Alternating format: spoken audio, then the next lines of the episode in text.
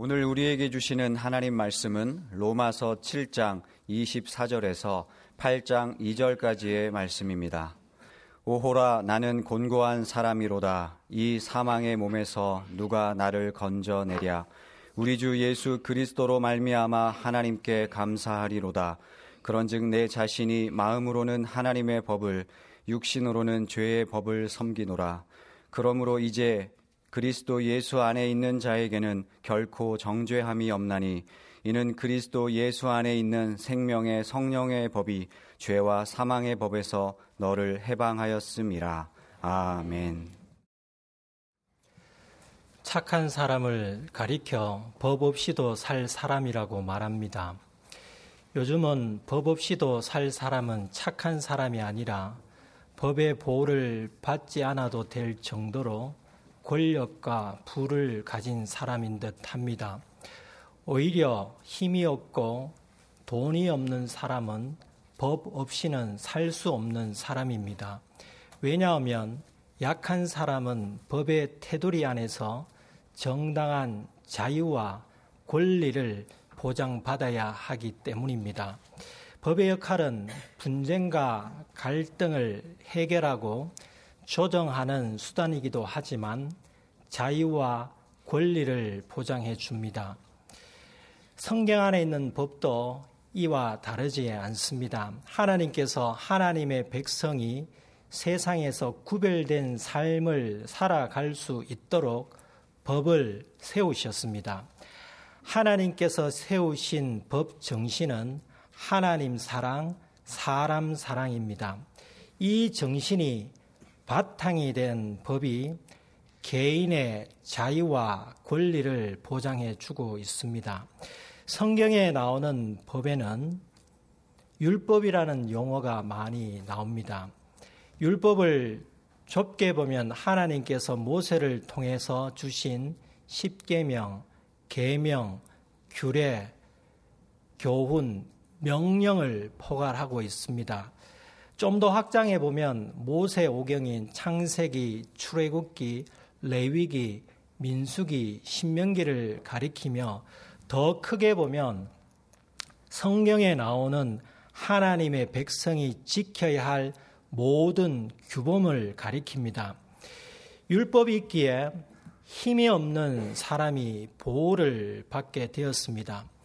율법이 자유와 권리를 보장해 준다고 하지만 율법이 제정된 이상 율법을 지켜야 할 의무가 동시에 발생하므로 행동에 제약을 받게 되었습니다. 율법 아래 있는 사람은 자기 마음대로 자기 욕구대로 살아갈 수 없게 되었습니다. 이번 주 구역 성경 공부 22가 본문인 사무엘상 25장에는 다윗이 나발의 아내였던 아비가일과 결혼한 사건이 등장합니다. 시간이 흘러 나중에 다윗이 이스라엘의 왕이 된 후에도 우리아의 아내였던 바세바를 아내로 맞이합니다. 두 사건의 공통점은 다윗이 다른 남자의 아내였던 여인을 그 여인이 죽은 후 아내로 맞이했다는 점입니다. 하지만 큰 차이점이 있습니다. 다윗이 나발의 아내였던 아비가일을 아내로 맞이할 때에는 나발이 죽은 후였지만 우리아의 아내였던 바세바와는 우리아 생전에 이미 동침했었습니다. 율법에 비추어 보면 다윗은 남편이 있는 바세바와 동침했기에 간음하지 말라는 계명을 어긴 것입니다. 이와 달리 아비가일과의 경우에는 아비가일의 남편 생전에는 아무 일이 없었다가 아비가일의 남편이 죽은 후에 결혼하였기에 율법을 범하지 않았습니다. 율법이 있는 한 율법 아래에 있는 사람은 율법을 지켜야 합니다. 율법을 지키지 않으면 죄가 됩니다. 로마서 7장에는 율법의 속박과 율법으로부터의 자유에 대한 예로서 간음죄를 설명하고 있습니다. 로마서 7장 2절 3절입니다. 남편 있는 여인이 그 남편 생전에는 법으로 그에게 매인바 되나 만일 그 남편이 죽으면 남편의 법에서 벗어나느니라. 그러므로 만일 그 남편 생전에 다른 남자에게 가면 음녀라. 그러나 만일 남편이 죽으면 그 법에서 자유롭게 되나니 다른 남자에게 갈지라도 음녀가 되지 아니하느니라. 아비가일이 남편 나발이 살아있을 때 다윗에게 갔다면 가늠한 여인이 되었겠지만 남편 나발이 죽었기에 율법에 매이지 않게 되므로 다윗에게 가도 아무런 문제가 되지 않았습니다.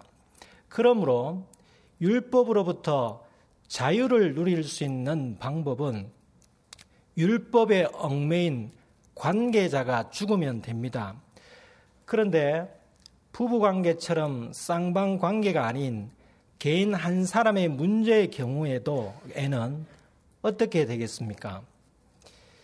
이 개인 역시 예외가 없습니다. 개인 한 사람의 경우에도 율법으로부터 자유를 누릴 수 있는 방법은 그 사람이 죽어야 합니다. 범죄 피의자가 죽게 되면 벌을 받을 이유가 사라집니다. 간혹 뉴스에 피의자가 불구속 기소되어 조사를 받는 중 자살하게 되면 수사기관에서 공소권 없음으로 사건이 종결되었다고 보도합니다. 벌을 받을 당사자가 죽었으니 정죄를 받을 일이 없고 처벌 받을 일도 사라집니다. 그렇다면 사람에게 자신의 생명이 세상의 어떤 것보다 가장 소중한데 자신이 죽은 후 자신을 향한 공소권이 사라진들 무슨 소용이 있냐라고 생각하게 됩니다. 그런데 방법이 있습니다. 개인이 율법으로부터 자유를 누릴 수 있는 최선의 방법은 예수 그리스도 안에서 죽으면 됩니다. 이 죽음은 호흡이 멈춰 육신이 죽는 죽음이 아니라 특이한 죽음입니다. 육신이 살아있으면서 예수님 안에서 율법에 대해 죽기 때문에 율법에 얽매일 필요가 없는 자유인이 됩니다. 율법으로부터 자유인이 된다는 것은 무엇을 의미하겠습니까? 율법을 지키지 못하면 곧 죄를 범하는 것이고 그 결과로 죽음에 이르게 됩니다. 물론 경범죄로는 죽지 않습니다.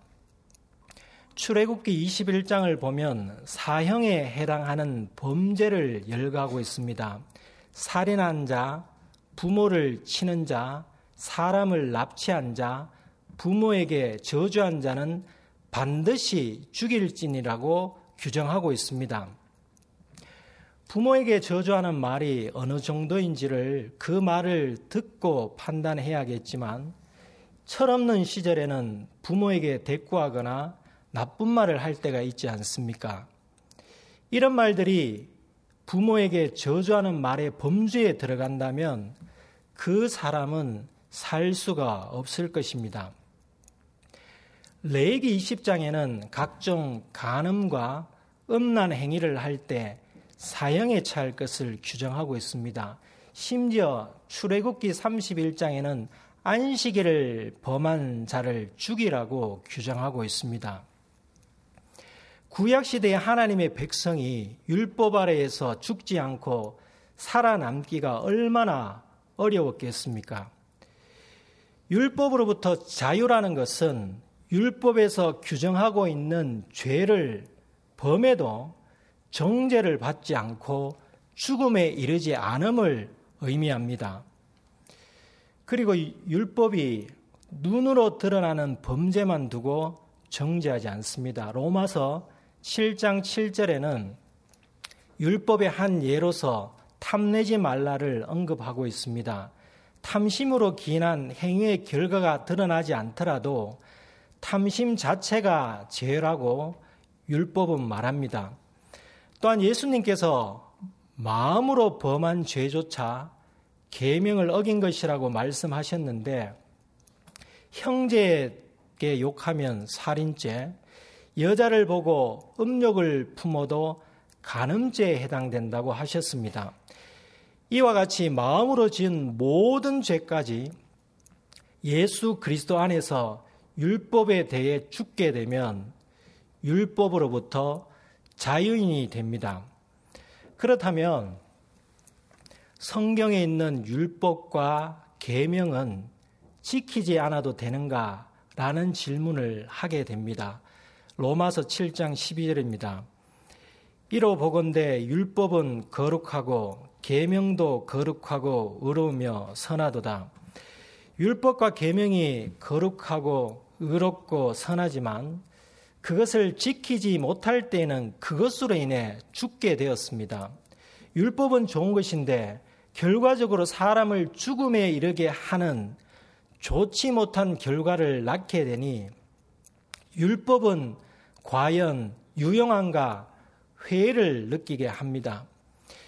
하나님께서 하나님의 백성을 사랑하시어 세상에서 구별된 삶을 살아가도록 율법을 선하게 제정하셨는데 결과적으로 하나님의 백성이 다 죽게 되었으니 아버지 신병이 얼마나 괴로우시겠습니까?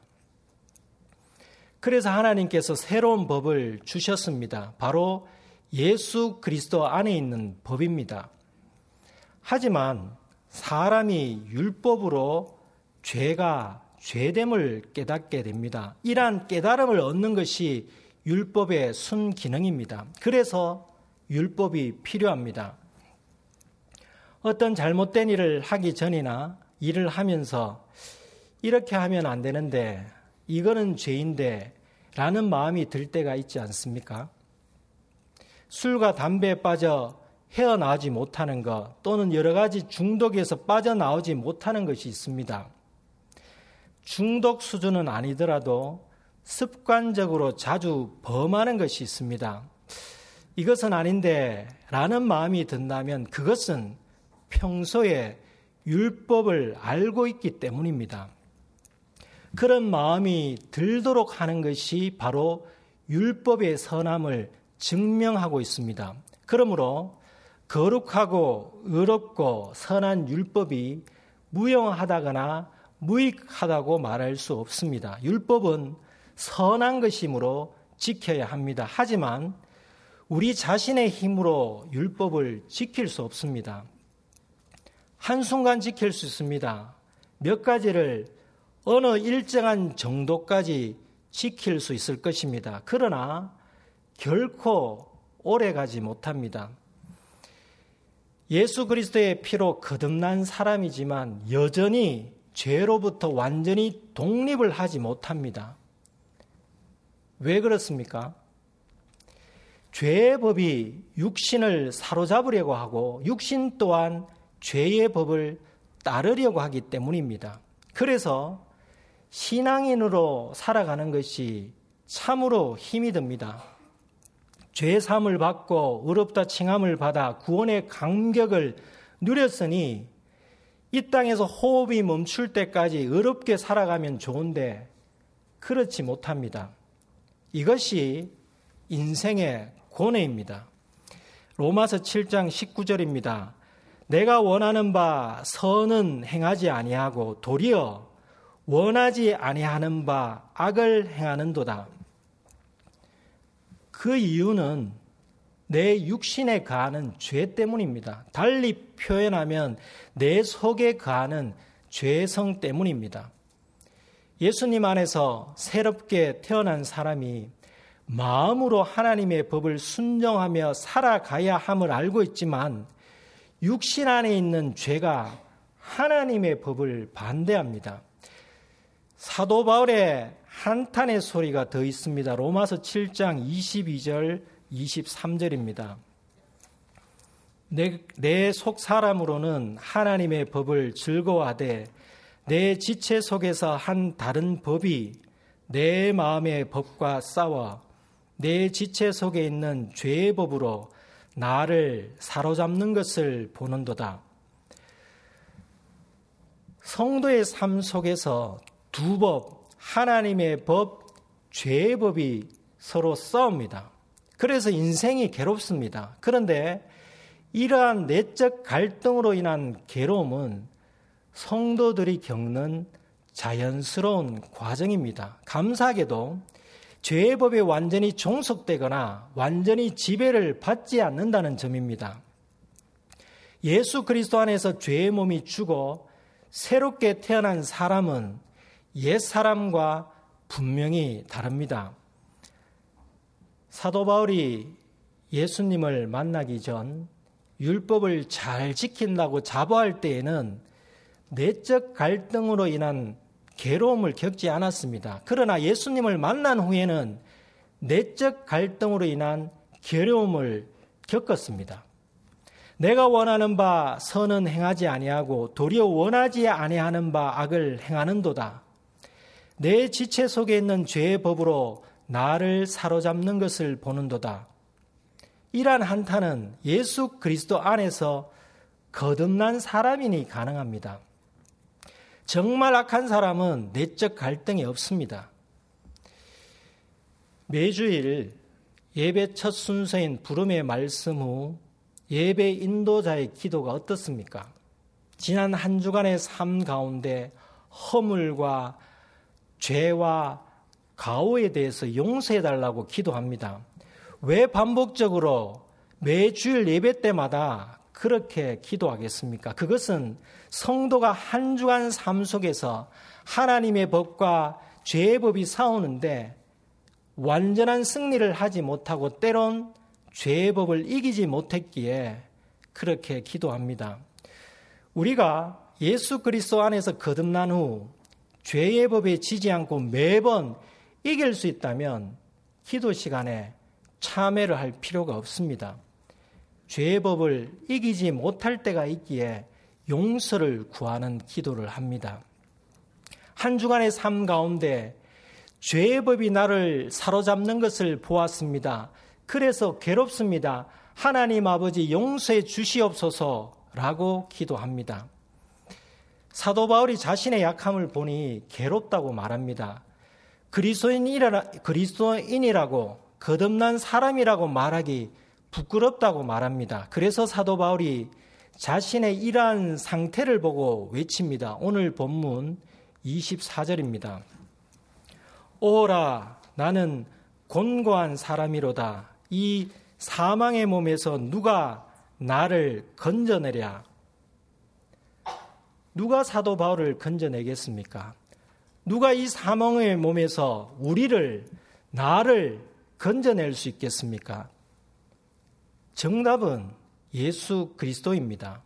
사도 바울이 예수 그리스도 안에서 거듭난 사람이 되었지만 여전히 죄의 법에 사로잡히는 자신을 보았습니다. 두 법이 싸우는 내적 갈등의 괴로움에서 건져내 주실 분이 오직 예수 그리스도이심을 알았기에 하나님께 감사하다고 고백합니다. 그 고백이 25절입니다. 우리 주 예수 그리스도로 말미암아 하나님께 감사하리로다. 그런즉 내 자신이 마음으로는 하나님의 법을 육신으로는 죄의 법을 섬기노라. 사도 바울이 통탄하며 아무리 생각해봐도 사망의 몸에서 건져내 주실 분은 오직 예수 그리스도밖에 없다는 결론을 내리며 예수 그리스도 때문에 하나님께 감사하다고 고백합니다. 그런데 25절 하반절 그런즉 내 자신이 마음으로는 하나님의 법을 육신으로는 죄의 법을 섬기노라의 선언은 무슨 의미겠습니까? 25절 하반절은 24절까지의 결론을 다시 한번 정리한 말입니다. 자신은 곤고한 사람이고 사망의 몸에서 건져내 주실 분이 예수 그리스도이지만 여전히 내적 갈등의 괴로움을 안고 살아갈 수밖에 없음을 선언하고 있습니다. 성도가 마음으로는 하나님의 법을 섬기고 육신으로는 죄의 법을 섬기기에 때론 죄의 법을 섬기는 육신에게 져서 죄를 범할지라도 죽거나 영벌을 받지 않습니다. 왜냐하면 예수 그리스도 안에서 하나님의 자녀가 되었기 때문입니다. 본문 8장 1절입니다. 그러므로 이제 그리스도 예수 안에 있는 자에게는 결코 정죄함이 없나니 성도가 두 법을 사이에 두고 내적 갈등과 싸움을 할 때에 잊지 말아야 할 점을 알려줍니다. 예수 그리스도 안에 있는 자에게는 결코 정죄함이 없습니다. 정죄함은 심판을 포함하고 있습니다. 지난 한 주간 삶 가운데 하나님의 법을 섬기는 마음과 죄의 법을 섬기는 육신의 싸움에서 비록 졌을지라도 예수 그리스도 안에 거듭난 사람은 결코 심판이 없다는 의미입니다. 내 마음이 하나님의 법을 원하고 육신이 죄의 법을 따르더라도 괴로워할 수 있을지언정 결코 심판을 받지 않습니다. 다만 고의적으로 죄를 정당화하며 죄를 지어서는 되지 않습니다. 두 법이 싸우는 가운데 어쩔 수 없이 육신이 약하여 죄의 법에 지기도 하지만 언제나 마음으로 하나님의 법을 섬기기 위해 최선을 다해야 합니다. 어제보다 오늘, 지난주보다 이번 주가 죄의 법을 섬기는 것에서 하나님의 법을 섬기는 것으로 조금씩 조금씩 전환되어져 가야 합니다. 매일 아침 저녁으로 또는 시시때때로 분노를 표출하고 화를 내는 사람이 있다면 하나님의 법을 섬기는 마음으로 그 횟수를 줄여 나가시기 바랍니다. 탐심이 많은 사람이라면 탐심을 줄여 나가고 미움이나 비판이 많은 사람이라면 미움이나 비판을 줄여 나가고 담배와 술과 기타 중독이나 좋지 못한 습관이나 율법에서 그 많은 것들을 매일 조금씩 줄여 나가는 것입니다. 이것이 바로 성화입니다.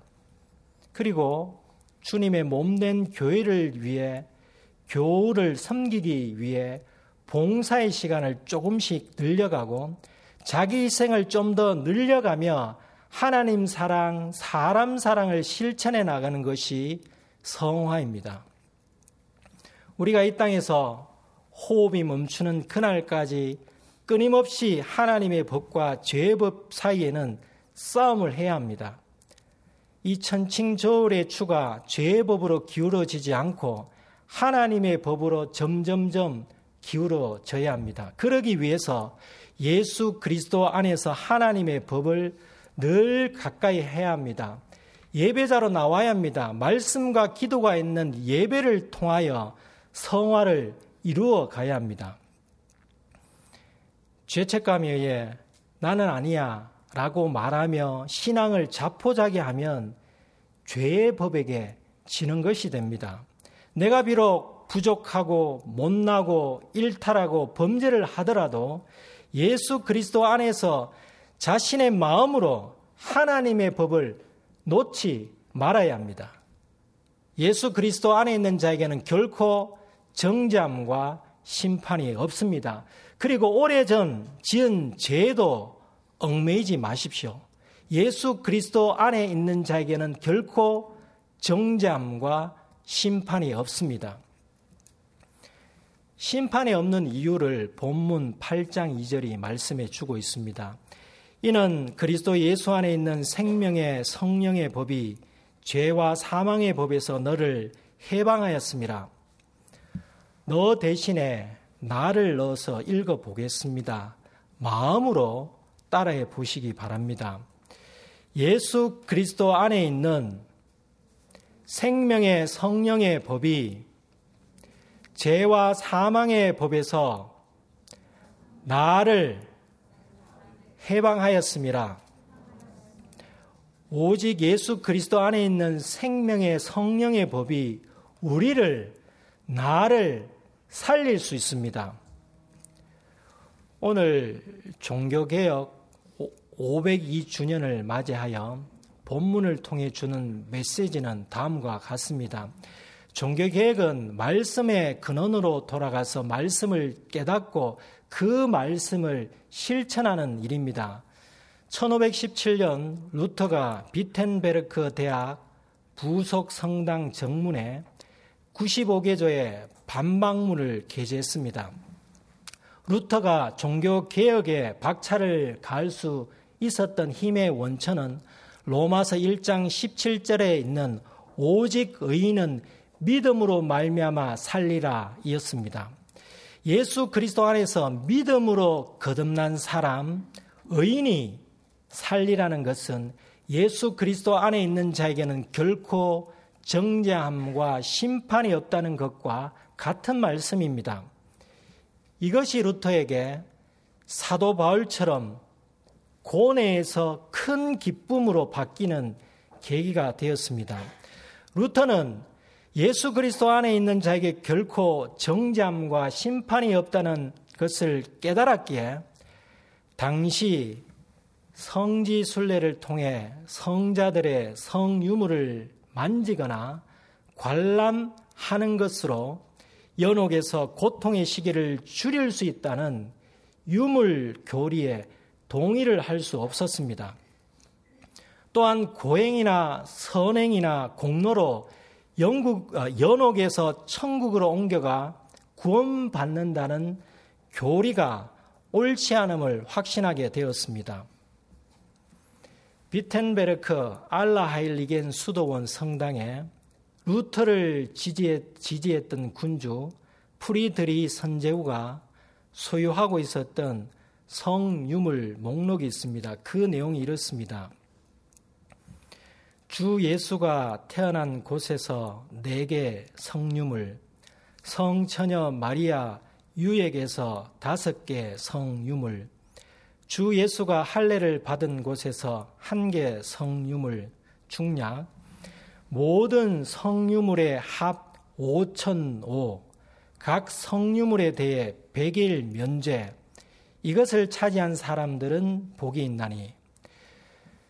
프리드리 선제후는 성유물 5천오개를 소유하고 있었고, 한 개당 100일의 죄를 면제해 준다고 믿었으니, 5,500개 곱하기 100일이면 50만 500일이 되고 연으로 환산하면 1371년이 됩니다. 프리드리 선제후가 64세 일기로 1525년에 생을 마감하였는데 천년을 살아서도 죄를 면제를 받고도 남는 일수입니다.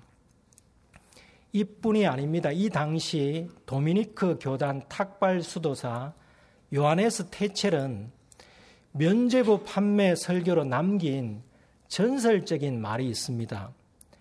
돈깨 안에서 동전이 울리는 순간 영혼은 하늘로 올라간다입니다. 루터가 작성한 95개조 반박문 제27조는 이렇습니다. 돈이 헌금하면서 쨍그랑 소리를 내는 순간 영혼이 연옥에서 해방된다고 꾸며대는 사람들은 인간의 허튼 소리를 설교하는 것이다. 오늘날 신앙인의 눈으로 보면 황당하게 짝이 없는 교리가 종교개혁전에 팽배해 있었습니다. 이 교리에 의하자면 돈이 없고 권력이 없는 사람은 천국에 갈 수가 없습니다. 평민들은 이 땅에서 면제를 다 받지 못하니 대부분 연옥에 간다고 믿었습니다. 자기 생에 지은 죄를 면제해 나가기도 힘든데 별세에서 연옥에 가 있는 부모와 형제를 위해 헌금을 해야 했습니다. 심지어 가난한 사람들은 십자군 전쟁에 참전해서 목숨 값으로 면제를 받아서야 했습니다. 루터가 하나님의 말씀의 근원으로 돌아가 말씀을 깨닫고 보니 인간의 죄는 오직 예수 그리스도 안에서 하나님의 용서 외에는 어떤 방법도 없음을 알았습니다. 면제를 받기 위해 평생 고행이나 선행이나 공로를 쌓아도 다 이룰 수 없고 심지어 전쟁에 목숨을 바쳐도 이룰 수 없는 사람들에게는 예수 그리스도 안에 있는 자에게 결코 정잠과 심판이 없다는 말씀은 진정한 복음이었습니다. 이 진리는 종교개혁 이전 이미 약 1500년 전에 사도 바울에 의해 기록된 말씀입니다.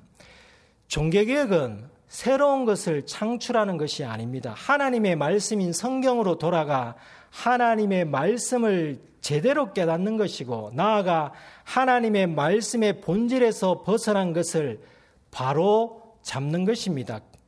그리고 바로 잡은 것을 알리고 실천하는 일입니다.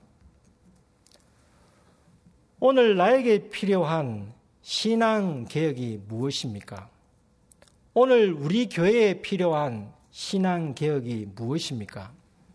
한국 개, 교회에 필요한 종교 개혁은 무엇입니까? 오늘 한 주간만이라도 곰곰이 생각해 보시기 바랍니다. 예수 그리스도 안에 있는 자에게는 결코 정잠과 심판이 없음을 기억하여 하나님의 법을 섬기는 마음으로 죄의 법을 섬기는 육신을 날마다 이겨나가며 끊임없이 신앙 개혁과 종교 개혁을 실천하는 개혁자가 되십시다. 기도하겠습니다. 하나님 아버지, 예수 그리스도 안에서 율법에 대해서 죽게 하시고 율법에 얽매지 않도록 하시어 더 이상 죽을 죄인이 되지 않게 하시고 자유인이 되게 해 주셔서 감사드립니다. 예수 그리스도 안에서 새 사람이 되었지만 삶 속에서 여전히 죄로부터 완전한 독립을 하지 못하여 죄에 넘어졌습니다. 하나님의 법을 섬기는 마음과 죄의 법을 섬기는 육신과의 싸움에서 비록 이기지 못하여 괴로워할 때에 예수 그리스도 안에 있는 자에게는 결코 정죄함과 심판이 없다는 하나님의 말씀으로 위로받고 용기를 얻게 해 주시옵소서. 더 이상 낙인 찍힌 죽을 죄인으로 살아가거나 죄의 굴레에서 빠져나오지 못하는 죄책감에 사로잡혀 살아가지 않게 하시옵고 어제보다 오늘이 지난주보다 이번 주에 그리스도 안에 있는 생명의 성령의 법으로 육신을 지배하려고 하는 죄의 법을 이겨나갈 수 있도록 도와주시옵소서. 그래서 성화를 날마다 이루어 가게 하시옵소서. 인생의 고뇌에서 큰 기쁨의 전환은 오직 말씀의 근원으로 돌아가 말씀을 깨닫고 말씀을 실천할 때임을 잊지 않으며 오직 하나님의 은혜와 예수님 안에서 하루하루 개혁자로 살아가게 하시옵소서 예수님의 이름으로 기도드립니다. 아멘.